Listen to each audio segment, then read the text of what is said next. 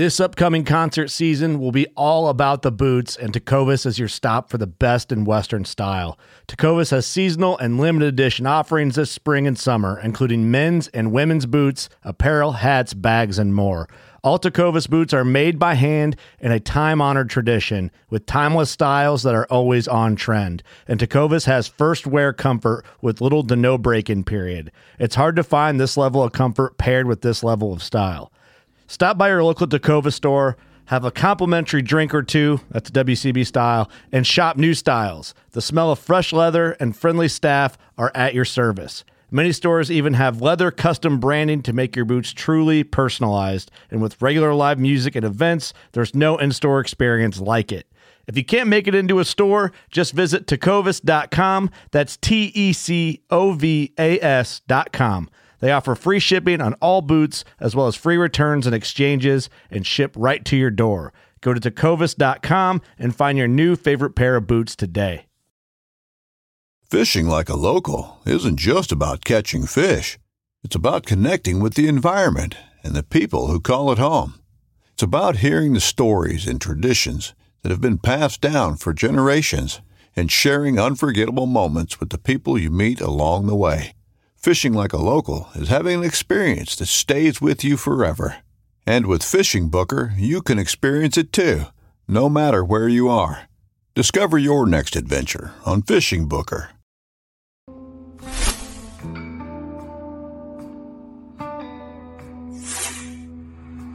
Welcome back to the Paddle and Fin Podcast Network. We're brought to you by Yak Gadget. For all your fine quality kayak fishing needs, go to yakgadget.com. Pelican cases, coolers, and lighting. Go to pelican.com. And the 153 Bait Company. For all your hard, soft plastic bait needs, go to the 153anglers.com. Now let's talk about some awesome products.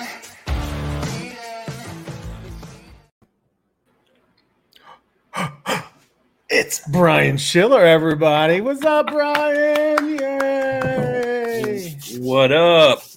Welcome back to the final cast, my man. What's up? Not much, man. Yeah, yeah. How was your uh, tree stand uh, soiree this evening?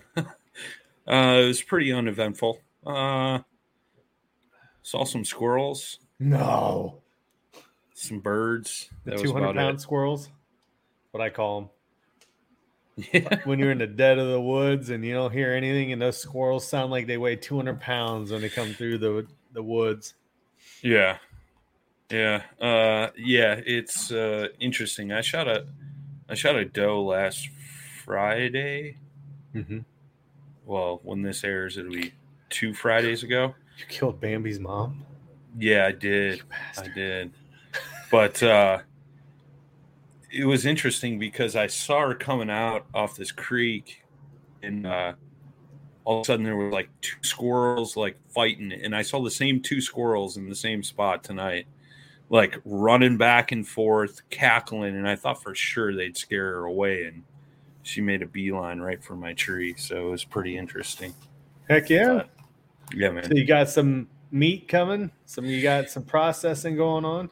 Yeah, yeah. I use a local processor here that does a really good job and make sure you get your meat back and not, you know, like the big thing with processors is is um, you know, some of them will take all your trimmings, weigh how much it is, and then they'll mix it in with like 20 other people's trimmings and then grind it all up.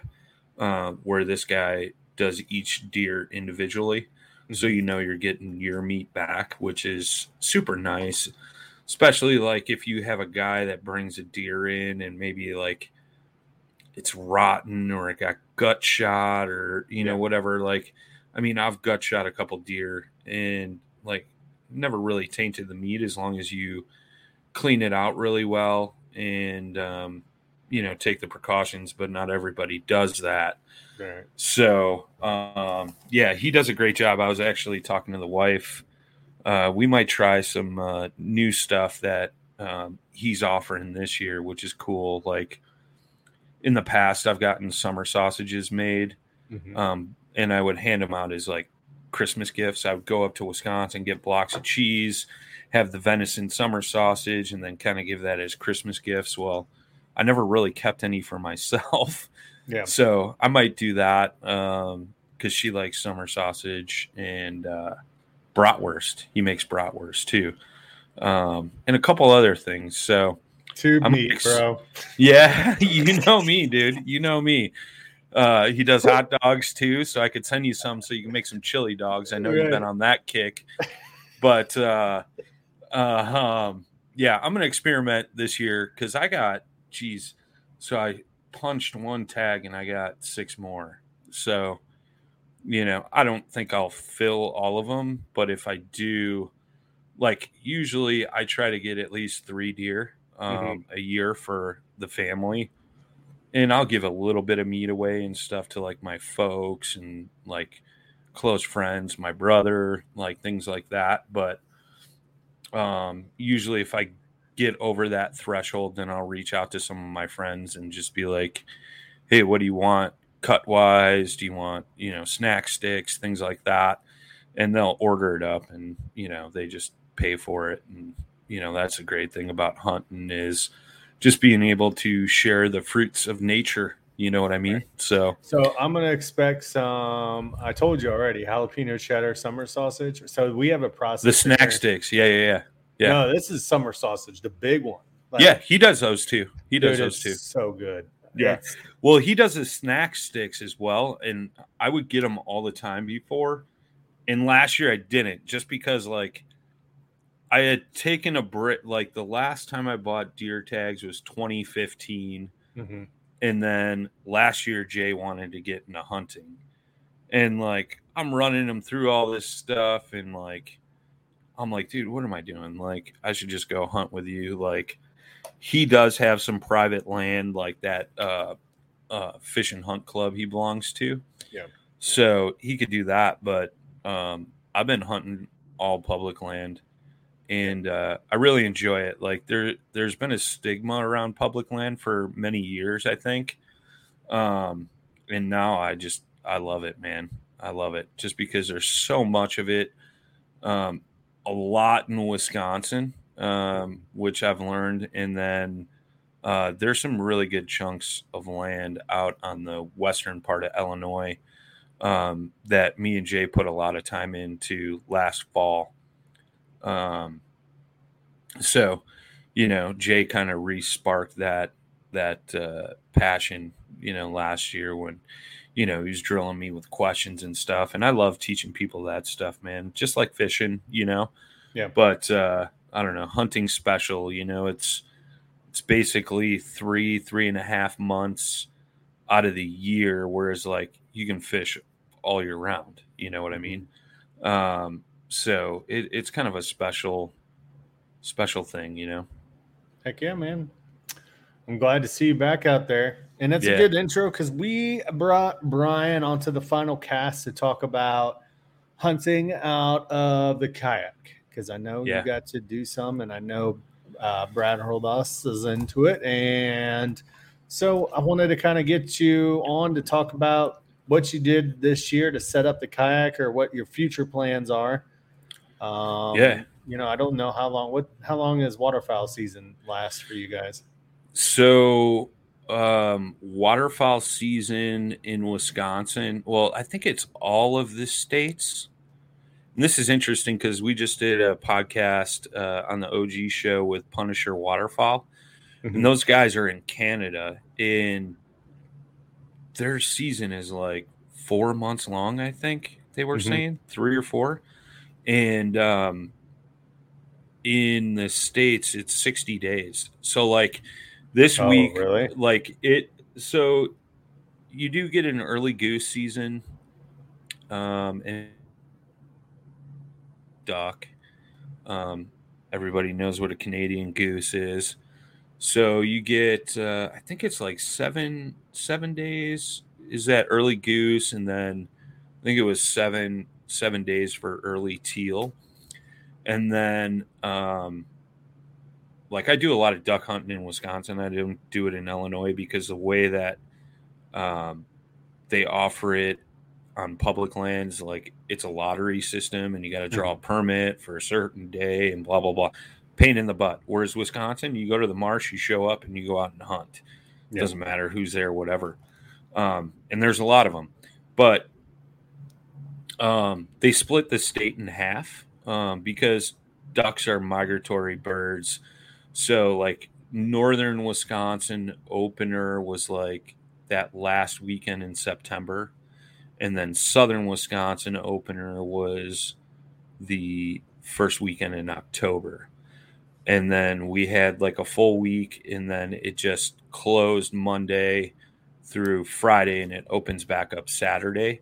And that's too a lot for the 60 day season. Mhm. Um, so it's kind of goofy the way like they do it, but there's a reason why.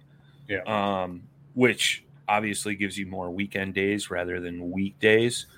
Um, but um, I went up with Brad for the northern opener.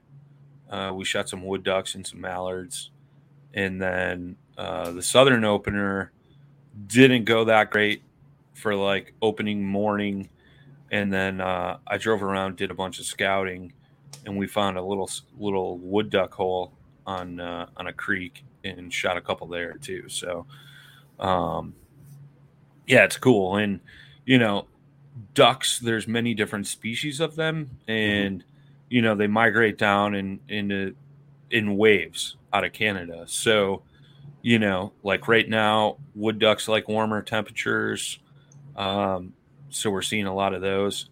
You are seeing some mallards around, but you know, you'll get into gadwalls and things like that um, as the season progresses. But um, you know, as far as a kayak goes, I mean, where do you want to start there? But tell me what you're uh, hunting out of, and uh, you know, let everybody know what you, what you decided to hunt out of this year. And we'll, we kind of touched on this a little bit when I had you on, talking about uh, your new canoe. So we obviously Sure. know you got a new canoe. Um, Yeah. But what what boat did you pick, and are you camoed up? What are you doing so far?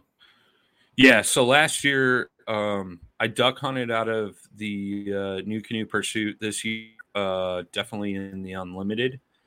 Um, you know, NuCanoe's been doing um, a pretty decent sized push for kayak hunting in general, whether it be waterfowl, deer, you know, hogs down south, things like that. Like, um, you know, like I mentioned earlier, I, um, you know, I'm I'm hunting a lot of public land, so accessing public land by water versus the road. You know, normally you got you know certain entrances, only certain ways to get in to access that public land. Well, if you can come in the backside and say there's other guys hunting, well, now they're pushing deer back towards you. Um, or sometimes it's just a stealth approach Mm-hmm. you know um you can you can be super sneaky coming in off the water versus um you know the uh you know the main access so to speak but um so uh NuCanoe actually partnered up with mossy oak this year so um NuCanoe's always offered a duck blind and it was just a general camo pattern um but the new uh, mossy oak is in uh, shadow shadow blade grass. I believe that's the proper terminology. So I'll pull up a picture here. So that's the duck blind bare um, out of the box. So you know the biggest thing when you're duck hunting is trying to conceal yourself. You know, in the marsh, whatever you know, marsh grass uh, on the bank of the river, whatever it may be. So that way you're kind of hidden. And you know, there's guys that, you know, have duck boats and John boats and things like that that they duck hunt out of. Well, those things are a lot harder to hide in that marsh grass compared to a canoe, right. a canoe or kayak or whatever.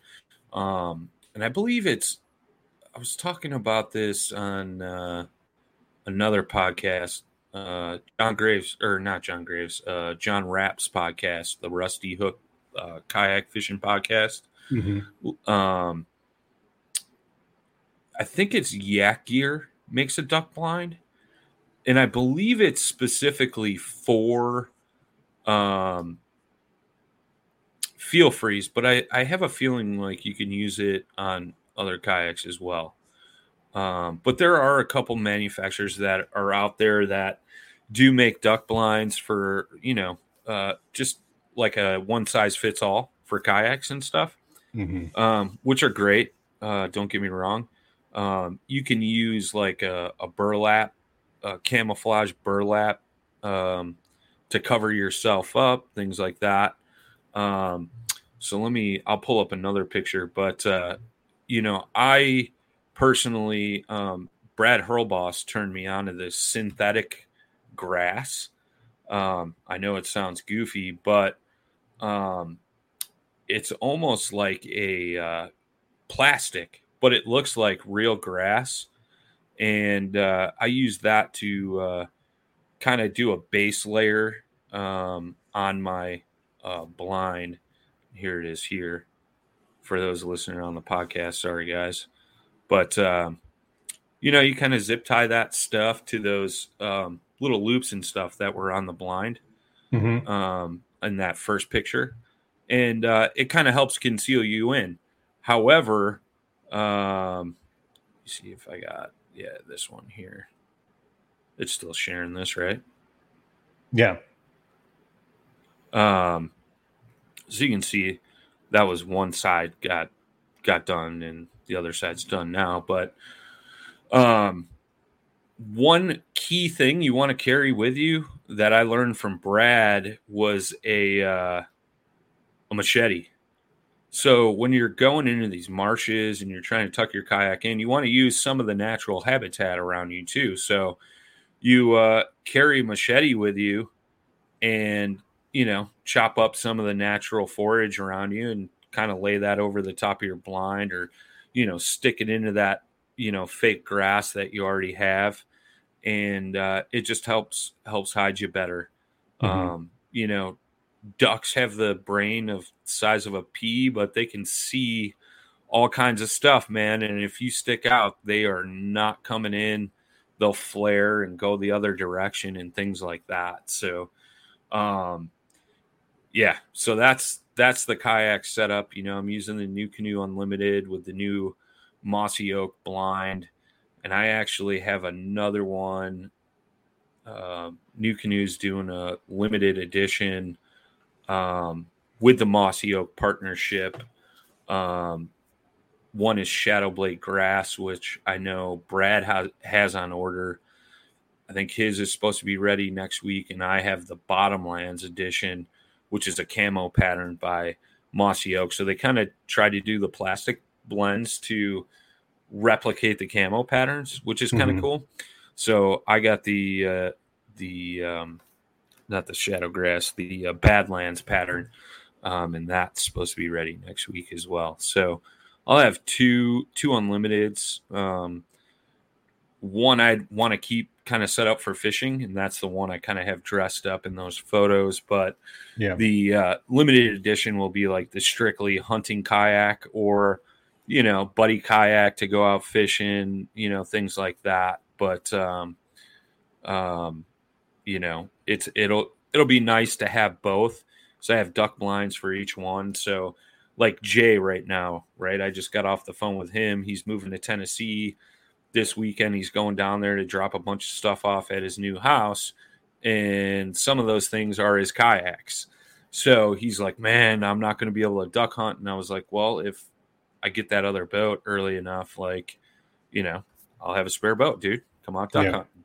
You know, so again, it's that, you know, teaching people people how to hunt, man. I love I love doing that because you know, I didn't get into hunting till like my late 20s. And uh, I had a mentor that took me under his wing, a good friend of mine, Scott Purrs, you know, taught me a lot about walleye fishing and just fishing in general, ice fishing. Um, and, you know, he was deer hunting some property that uh, my parents were living on.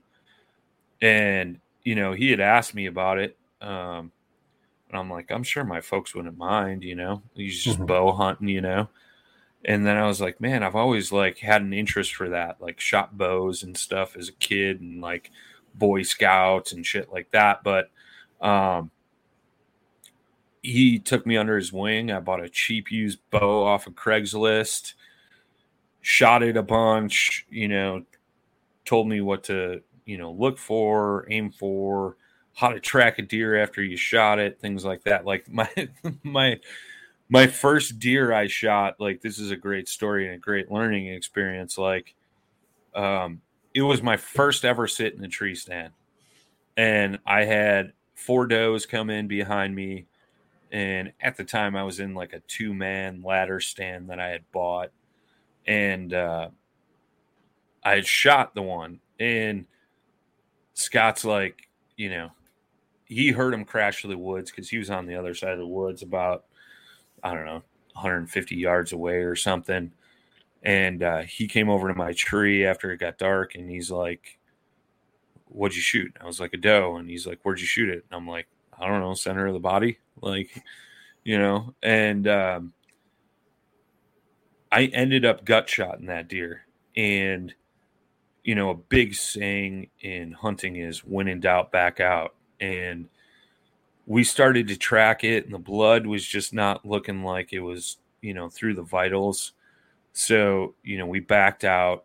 I didn't sleep all night because i was worried that i just like botched this deer on my first sit and all this stuff.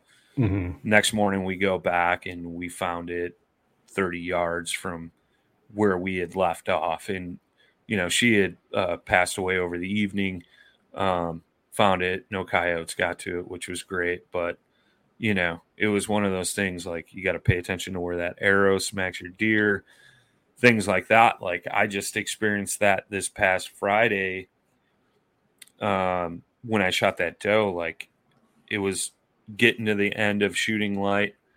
I had shot the deer but as soon as i hit her she took off running and she was quartering away from me. So basically that means she was facing away from me slightly slightly angled Mm-hmm. and I knew I hit her. I just wasn't sure where. But the way that she was angled away, that arrow, you know, you kind of aim for the center of the body because it's going to go forward into the body cavity and, you know, hit lungs, heart, things like that.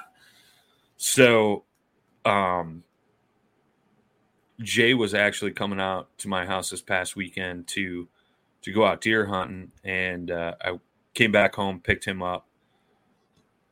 We went back up there. We had tracked blood, tracked blood, and then like kind of lost it. And mind you, we're in the middle of like the forest at like 10 o'clock at night. Super hard to track it.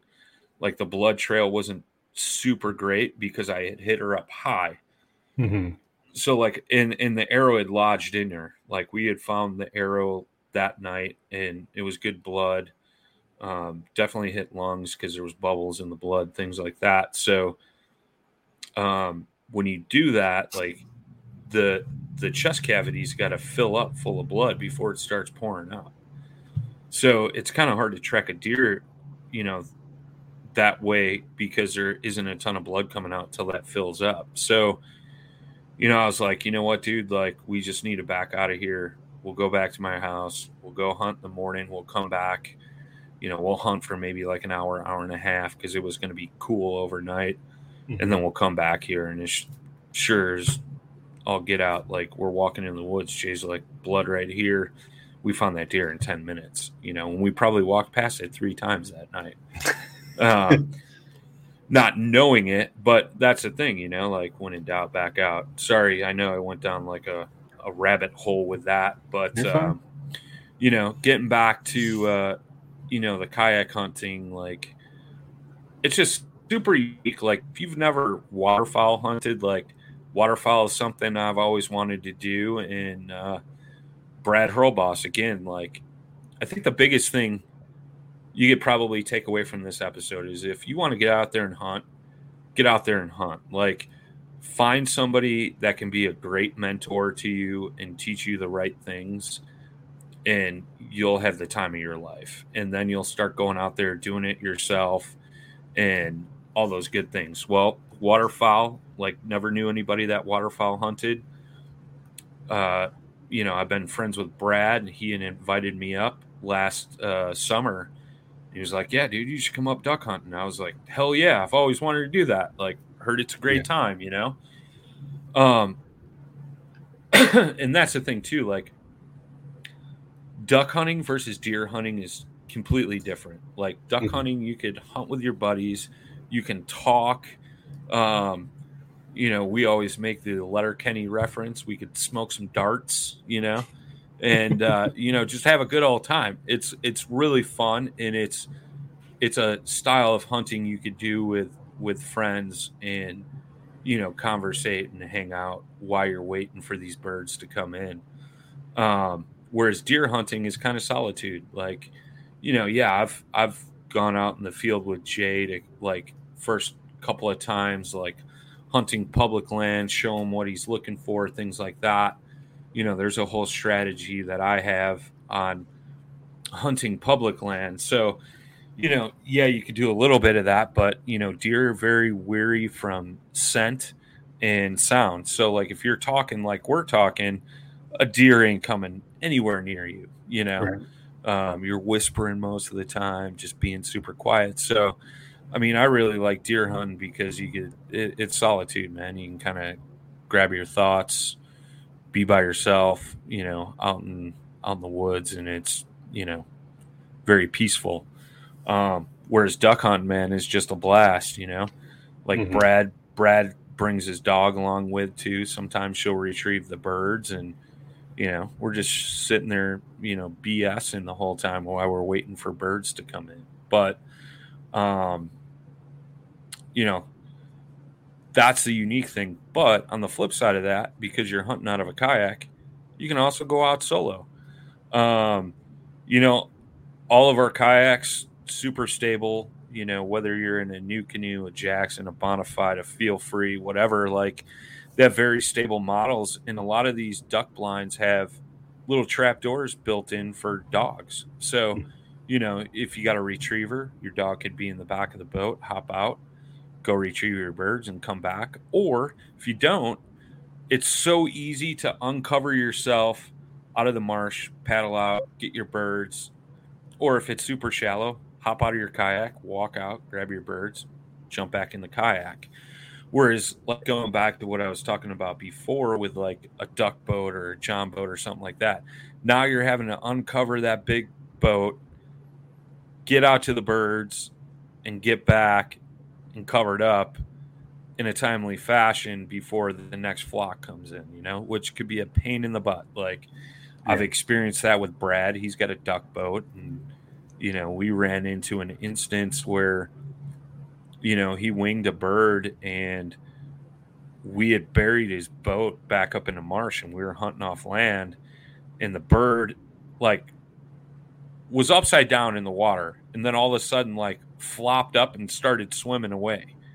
So we ended up losing that bird and that's like the most horrible feeling, you know, like whether or not it was a lethal shot or if it was just an injury shot and she'll recuperate, like you don't know. But you know, as a hunter, like I know we get frowned upon because like people think we're killers and things like that, but that's the last thing we want to do, you know. But it does happen. Like it's You are the killer shiller.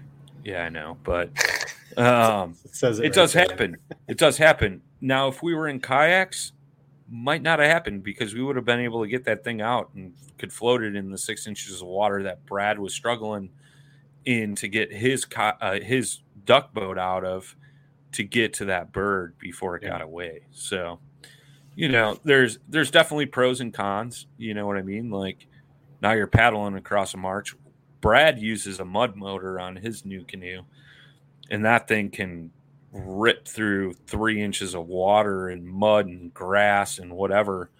Um, I know you guys just recently did an episode with Newport on Newport vessels. I got one of those coming, so um, I've been talking with Romel, uh, who works for Newport, and he's saying a lot of guys are having no issues going through lily pads and stuff like that. So he's like, dude, you should have no problem ripping through marsh grass.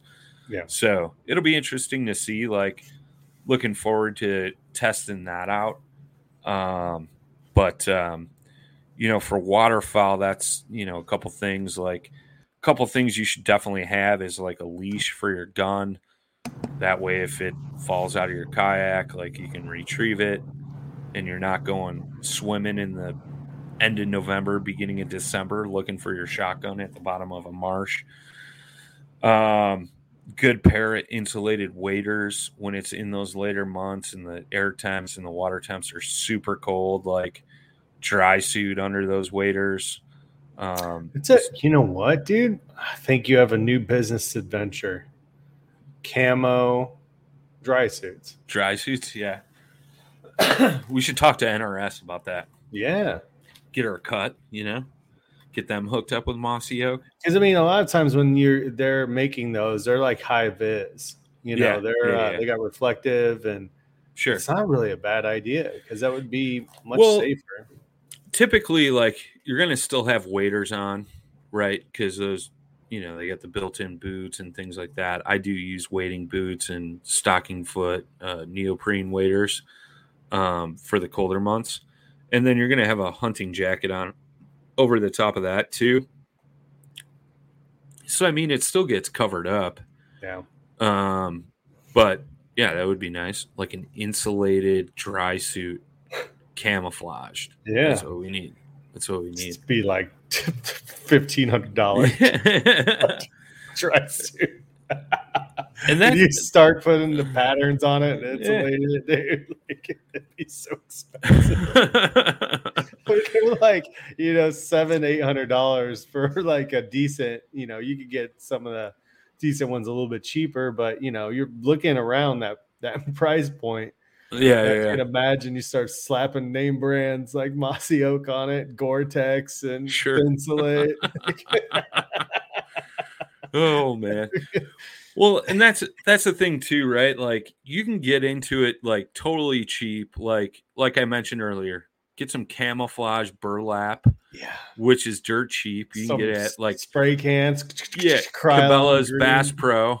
You know, if you got a bright colored boat, just make sure it overlaps your boat. So you're, you know, like if you got like a, a green boat, it's like a lime green boat. It's not sticking out or like like a red line bonafide. Like you want to, you know, cover that up. But um it and like I said, bring a mach- machete, chop down some of the natural forage around you and lay that over your kayak, lay that over you. I mean, you're going to be wearing camouflage and stuff.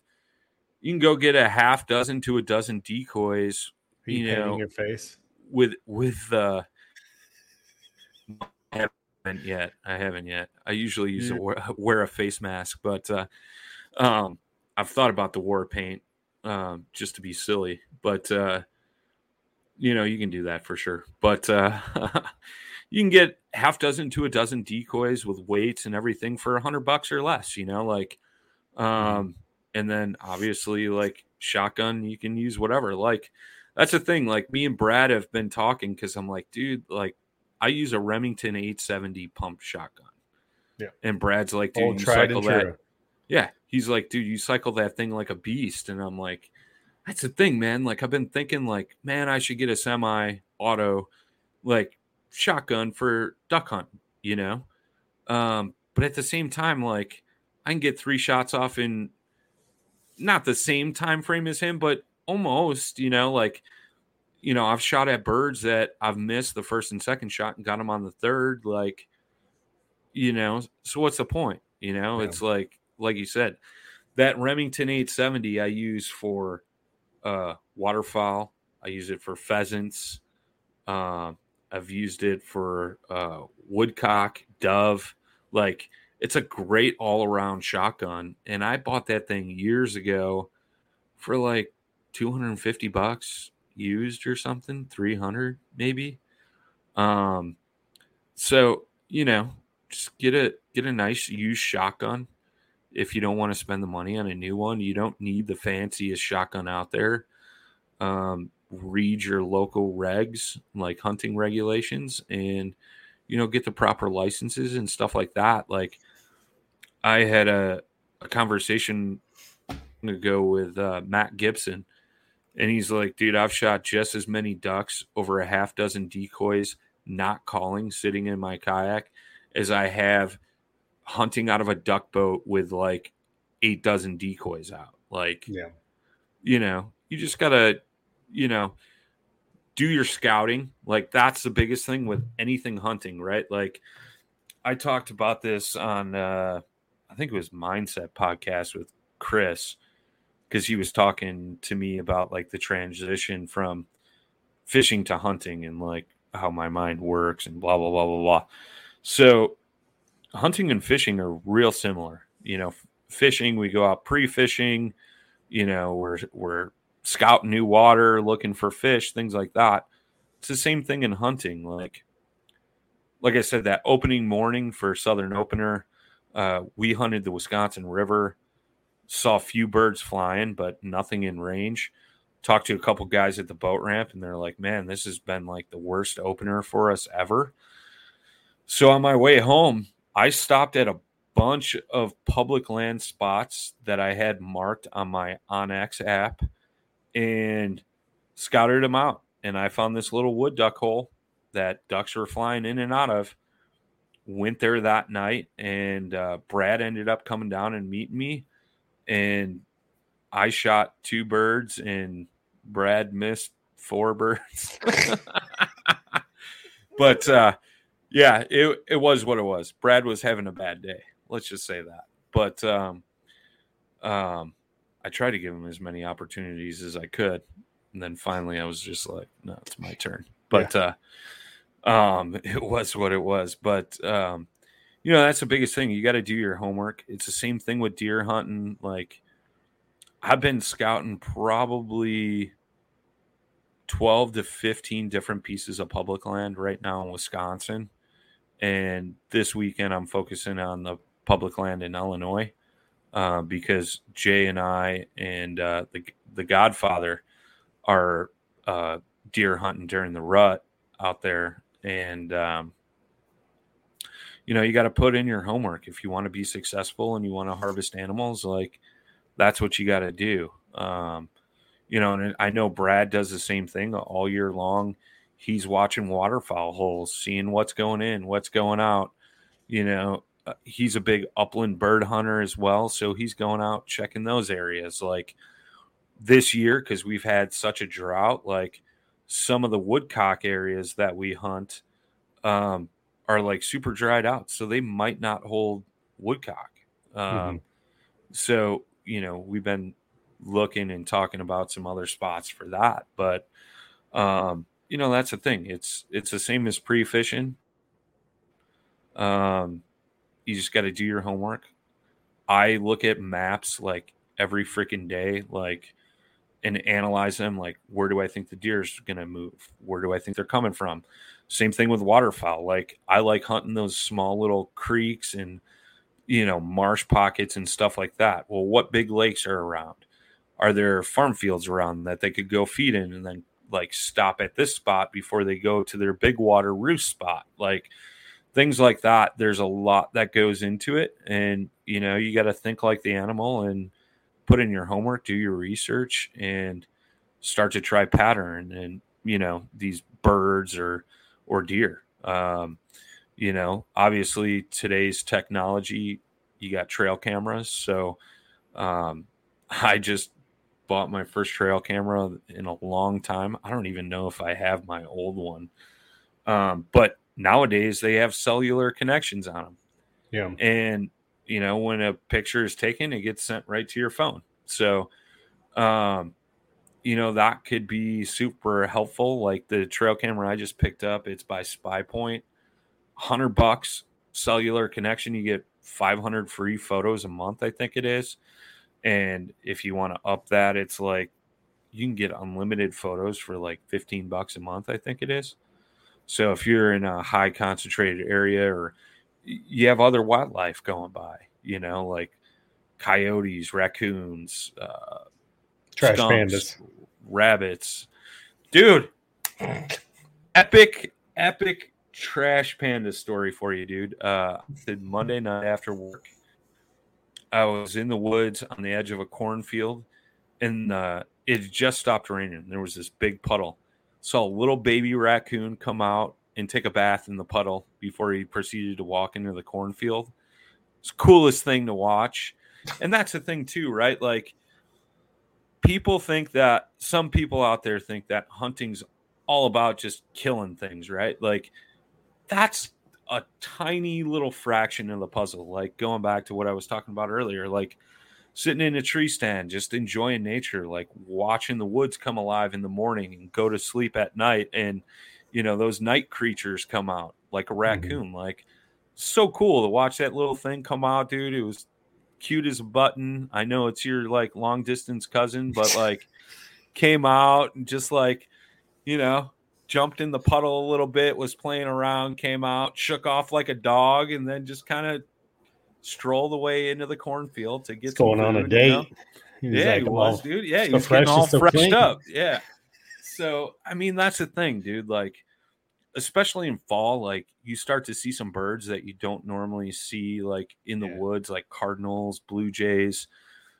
Uh, you can ask Jay. I'm cursed by the woodpecker. No matter where I sit in any block of woods, whether it be Wisconsin, Illinois, wherever, there's always a woodpecker, woodpecker like two or three trees away, just knocking away. And like, dude, it just frustrates the hell out of me. But, uh, you know, that's the thing, man. Like just getting outdoors and enjoying it. You know, it's just, it's the same thing with us kayak fishing, you know, like just being out on the water, catching the fish is the bonus, right? Like yeah. being out on the water, you know, just just being out in nature, dude. Like I know like some people are going to be like, "Oh, Schiller's a tree hugger," but it, dude, it's not necessarily that. Like if you've never experienced it, you have to experience it at least once in your life. You know, whether you go and shoot an animal or not. Like mm-hmm. I will like bet anybody like go sit in the woods one night in an area that holds wildlife and just sit up against a tree wearing some camouflage and just watch what happens, dude. It's it's kind of gnarly. It's cool. Or yeah. get out there at dark and watch it as the sun comes up. Like it'll be super quiet, and all of a sudden you think see the world come to life, and it, it's it's a unique experience, man. Yeah. But uh, you know, other than like waterfowl hunting, like I do use the kayak for deer hunting as well. So like this spot I'm currently focused on, like you can come in off the creek and there's actually kayak launches. A lot of people wreck paddle this creek. Um, and there's hunting, uh, public hunting land on both sides of it. So I may come in the backside to access that stuff to get into bow hunt. Um, during rifle season in Wisconsin, I'm going to access some land that nobody really goes to, um, where deer should get pushed to uh, because everybody comes in off foot. Nobody goes in off the water. So I can go launch the kayak early in the morning, uh, motor over or paddle over to the spot I'm talking about. And there's entrances on both sides of this from land. And it should theoretically push the deer right to me. So, you know, I'm gonna I'm gonna utilize that this year as well. Um, you know, I know Brad uh, utilizes his kayak to get to some upland bird spots. You know, when he tra- chases grouse up north, like he'll use a canoe if he's with a buddy or a kayak if he's solo, and he'll get back into some thick stuff that holds birds that you can't get to from land access. You gotta, it's only water access. So, you know, you can utilize that stuff. Um, I know NuCanoe has some track mount uh, gun holders and bow holders. So if you're in another kayak, it's just a track mount system. Um, that's a great accessory to have. I got it on my kayak, and I got a spare set to go on the new kayak as well. Um, you know, you put your shotgun right in this rest, and there's a strap that goes over it, so it secures it in. And it's the same thing for for bow. Your bow just drops right into it. You strap it in. Um, you know, if you really want to like check out some really cool stuff for uh, kayak access deer hunting, um, check out Parker McDonald. Uh, he's got a YouTube channel called Southern Ground Hunting. Um, he does that a ton down in Tennessee and uh, I think it's Alabama or Georgia. Um, he utilizes his kayak for all types of hunting. I think he's already got three deer down. I think he just posted another one today that he shot um, in out of his kayak. You know, getting to some public land. You know, think outside of the box. Like that's that's the biggest thing. Is like a lot of guys are starting to do that. Um, there's a big YouTube channel called the Hunting Public. Um, I know those guys have been using kayaks and canoes for a couple years now, and like people are catching on to that. Like, hey, it's deer hunting is a lot of work, and doing it from a canoe or a kayak, like to get back into these access points, is a lot of work as well. But if you want to shoot big deer, good deer, you're not seeing deer from the road access, but there's a way to access through water. Do it, and I guarantee you, like your success rate is going to change for sure. Well, I mean, you even see that when you go on like river trips. Like, Sure. you know, like it's How many of us- going yeah. down and you're looking over and there's just a deer and it's looking at you and Yeah. you're looking at Yeah. it and it's like, what's happening? And then, then I'm like, what's happening? Well, that's the thing too, right? Like deer got to drink. Like Yep. they need water too. So like water sources, especially like early season, um, you know, like I know Wisconsin, their bow season opens September 15th, Illinois is October 1st. And, you know, I was, I've been talking to Jimmy Skinner down in Alabama, and I guess they open October 15th. Um, so he's getting back into into bow hunting this year, and uh, so he's been drilling me with some questions, and uh, we got a group chat between me, Jay, and Brad, like hunting chat, you know. And he's been asking a ton of questions, sending screenshots of some public land he's looking to hunt, and you know, asking us what we think are some good areas to go sit in there. And he's kind of giving us the lay of the land, you know, which is cool. Like you today, again, with technology, Google Earth Maps, OnX is a great hunting app. I know there's a new one, Spartan Forge. Um, there's a couple other ones, but they use satellite images. Um, they'll show you public land, private property, you know, borders, um, things like that. Um, so you know you're, you know, within, you know, property rights, things like that. And, um, you know, early season, them deer got to drink, man. When it's super hot, which it has been, Yeah. tonight's probably been one of the coolest nights. That's why I went out tonight before we did this, is because it rained and then the temperature dropped. Um, you know, which will typically get deer up on their feet. Obviously, not where I was sitting, but you know, like that's the thing. Like, um, you know, I encourage people to try it, man. And um, if you're already a hunter and you have a kayak and you've never utilized it for, you know, accessing, you know, some some hunting spots, you know, maybe when you're deer hunting, you got a, a goofy wind where you'll blow deer out, but if you come in through the water and come in the backside or you know whatever side it may be, um, and it won't bump those deer, it's just going to increase your success rate. So, you know, it's just It's another tool, another tool in the 68 shed. Yeah, yeah, I saw that when we were talking about Ohio public lands, getting the temp. There's some there's some spots that I've always kind of been interested in hunting in my area that I learned from fishing. Um, Sure. Before I even got into kayak fishing, I was walking everywhere, and uh, there was some wildlife areas that you know that I knew were open to the public for hunting wise and stuff. And I've seen some good deer out there. I just Yeah. always been. It's like you like you said. There's always that kind of stigma around uh, public access. You know, it's like duck and duck and run. You know what? out. Like, but but I, the I don't know. I think though the thing is, is that more people are trying to trophy hunt, so they're going to take every advantage they can to get on the public or private land. You know. Yeah. Yep, So- yep, yep. It's like uh, maybe we can kind of maybe you know you start checking out the public spots and you realize they're not as busy as what you thought. I don't know. I'm not a hunter, Well, but and that's just it, right? Like when I'm hunting public, like if I roll up to a spot and there's somebody already back in there, I go to the next one, like Mhm. It or the next parking lot or the next area, and like I'll make it work. Like, Yeah. you know, or like I've had it too where we show up in the morning and there's like three other parks, uh, three other trucks in the parking lot. You're like, hey man, where are you going? I just I don't want to sit on top of you. I don't want to, you know, I don't want to blow your spot up. I'm sure you don't want to blow mine up. Like communicate with those guys Yeah. or gals, whatever they may be. And, you know, like I've never had a bad experience. Like, you know, hunters are like fishermen, man. Like we're all buddies. You know what I mean? It's like everybody's cool with each other. You know, just communicate, you know. I have had it like in the Did say- past, like Did you say anglers are cool with each other? most of the time. Most of the time. It depends. But uh you know, I had a bad experience back in the day on public, like hiked back into this spot with my uh climbing tree stand and like I'm up in this tree, dude, and this guy comes and like sits like 20 yards from me. And like you can't like stand up and go, "Hey, dude, I'm right here" when you're deer hunting.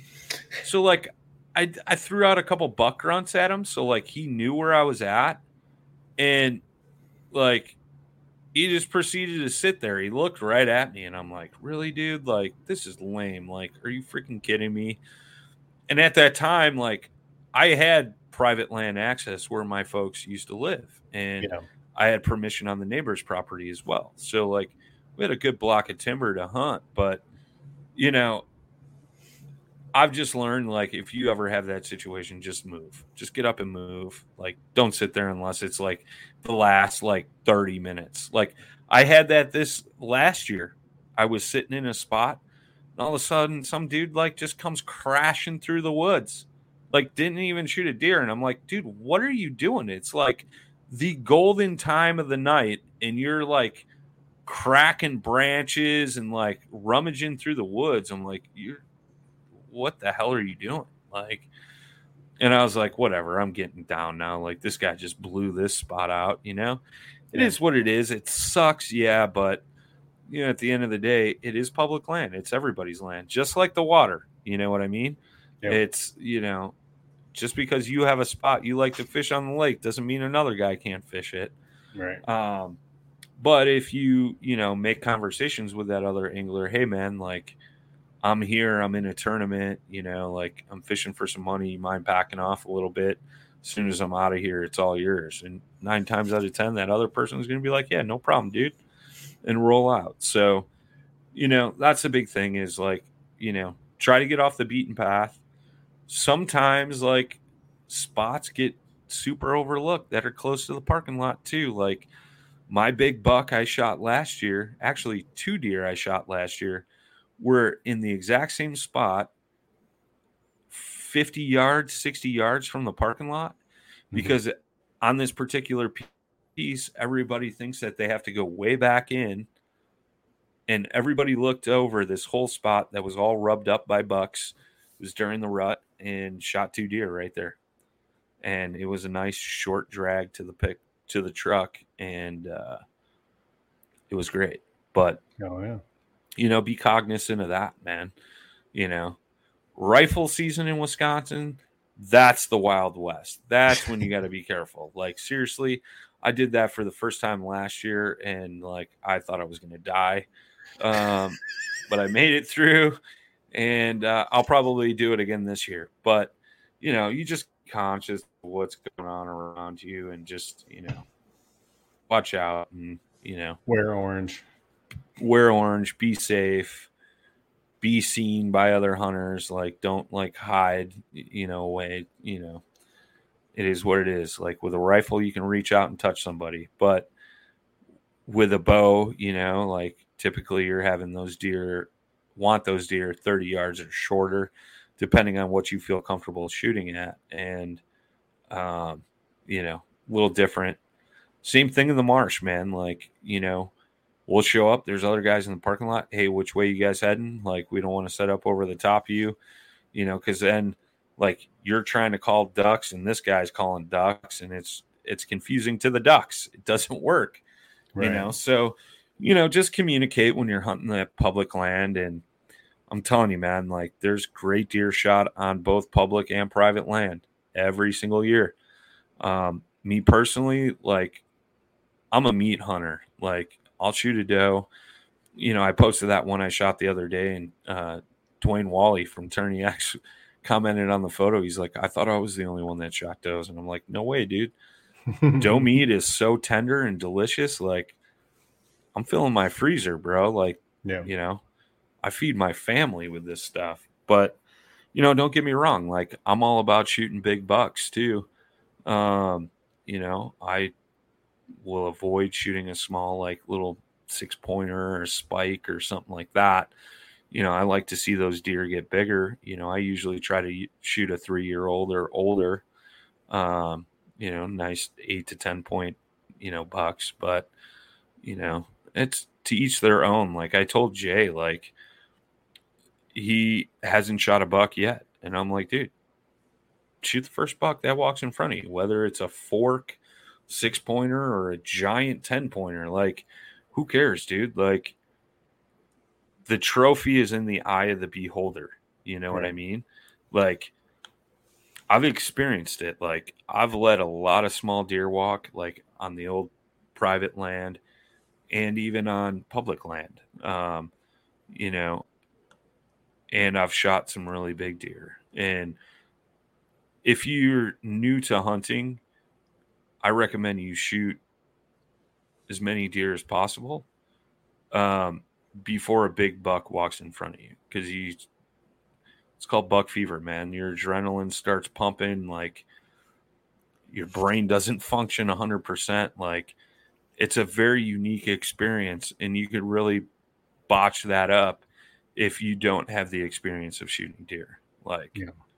i mean your heart is beating in your throat and like um, a lot of people call it target panic um, and they'll freak out and they'll butcher a shot and injure a deer Yeah. um, so get practice in. And that's one thing too. Like as far as bow hunting goes, shoot your bow as much as possible. Um, always practice your craft. Same thing with rifle. Every year you should go shoot your gun, make sure you're sighted in, you're good to go. Uh, shotgun, like Jay and I go shoot trap and skeet occasionally um, to make sure you know we're swinging on birds right. You know, um, that's a good way to practice for upland hunting, duck hunting, you know, all that good stuff. So just practice using, you know, whatever weapon you choose to use. Um, and, and just hone that craft and you owe it to the animal, uh, you know, to put it down in a very fast, humane way. So, Dude, appreciate all the information. Do you have one of your calls with you? You want to sign us Uh, out with no. a call? Oh, I don't, really? I don't, you should, you should have told me, dude. I would have brought a duck call up here or my day. I think you were sitting on the toilet doing duck calls. So No, I was driving in my truck. No, I was driving in my truck. I always practice my duck calls because I'm not that great at duck calling. I just started toying around with it end of last season. So, like when I'm driving around, I'll practice quacking. all right. You could Well, do Brian- the old, the old, uh, the the doe bleat. Just yeah, turn around. The turnaround. Yeah, the grunt is. Yeah. Oh, dude, I appreciate you coming on talking with us about this, man. Uh, Yeah, man. anything else you wanted to add? Yeah, I just like I said, man. Uh, anybody that's interested in it, get out there, do it. Find a mentor. Like, feel free to reach out to me with any questions. I know Brad Hurlboss is the same way. I'm paddling Finn. Um, you know, we love helping people out, and you know, love getting people involved in in the hunting side of things. The more you know, it's kind of one of those things like technology got popular and you know these old traditions that man has been doing for thousands of years um is starting to fade away and there's a lot of money that comes in to conservation both for for the woods and the water through hunters so Mhm. you know um it, just it's wait, a just we'll just wait till everybody starts smacking deers with their car. You know, yeah right car. And they're like, oh yeah, well, Well, we might need these guys. that you know, that's like, that's a whole wormhole my too bushes, my bushes are all gone because the deer came and ate them all over. that that's a big wormhole too and there's like a lot of a lot of conspiracy theories behind like CWD which is chronic wasting disease and things like that like the deer populations were getting big because there wasn't as many people in the woods hunting. So like DNR programs were setting up sharpshooter programs where they would bait deer, which is how CWD is spread through the transfer right. of saliva between deer. And they were sitting there with, you know, uh, sniper rifles, like picking deer off. And then they were feeding them to like the zoos, or I've heard stories of them just like freaking burying them out in the field, like things like that. You know, it's like, um, if you want some some dude to be sitting in a ground blind drinking Busch Lattes over a bait pile picking off your deer, you know, don't hunt. But if you want to, you know, be able to feed your family and friends, like I don't know, man, it's some of the cleanest, purest meat out there. You know, same thing with elk and you know all kinds of stuff. Like wherever you are in the country, like you know, that's one of the things that really got me into hunting was, you know, my mentor Scott Purrs. He got heavy into hunting and fishing because his wife got breast cancer, and she's been in remission for years. But when she had it and she was going through chemo treatments and stuff like that, you know, one of the questions they had is like, what should she eat? What should she not eat? Things like that. And the doctor straight up told her, go eat as much wild game as possible because all your beef, chickens, you know, pork that you get in the grocery store is injected full of hormones, antibiotics, things like that that affect that stuff. You know, wild game is some of the cleanest, purest meat that you can get to this day because unless you're going straight to a, you know, organic beef farm, which you're paying $8 million a pound for, you know, like go out and hunt, man. Like like I yeah. said, I I try to harvest two to three deer a year for my family, and we literally just ran out of ground venison and steaks and stuff uh, this past weekend, mm-hmm. and that's because I was trying to make room for the freezer. Still got six pounds of some Italian sausage that I had made up last year, but um, more to me. It's in bulk. It's not in cheap form, but uh, but you know that fed my family and you know we've had barbecues and stuff like that um all year long all year long i mean granted we'll still eat beef and chicken and all pork it's not as much stuff but yeah. yeah yeah, yeah. i tried to buy i was going to buy some bison the other day and i was like what how much that's for, that's for a... yeah that's one hunt i want to do up in uh, south dakota mm-hmm. but it's not cheap it's like yeah. it's like four g's but that meat is a lot. It's yeah. a lot of meat. So and it's expensive. But, like, it's so pricey. It's, it's, so good though, dude. It's good so good. You. Yeah. Yeah. All right, man. Well, thanks again for uh jumping on the final cast for this week. And uh if anybody has any questions, always feel free to reach out to Brian or Brad. They're uh yeah, or even Jay, and I'm sure they'll be more happy know about, too. I don't know about Jay, but I guess you could uh, try. That. I mean, just talk to him. Let's have some. it's just Jay. Make him feel special. Make yeah. him feel special. Our residential field expert, Jay Randall. but nice. everybody, thanks again for listening, and uh, tune in next week, and we'll uh, talk to you later. See you. Later.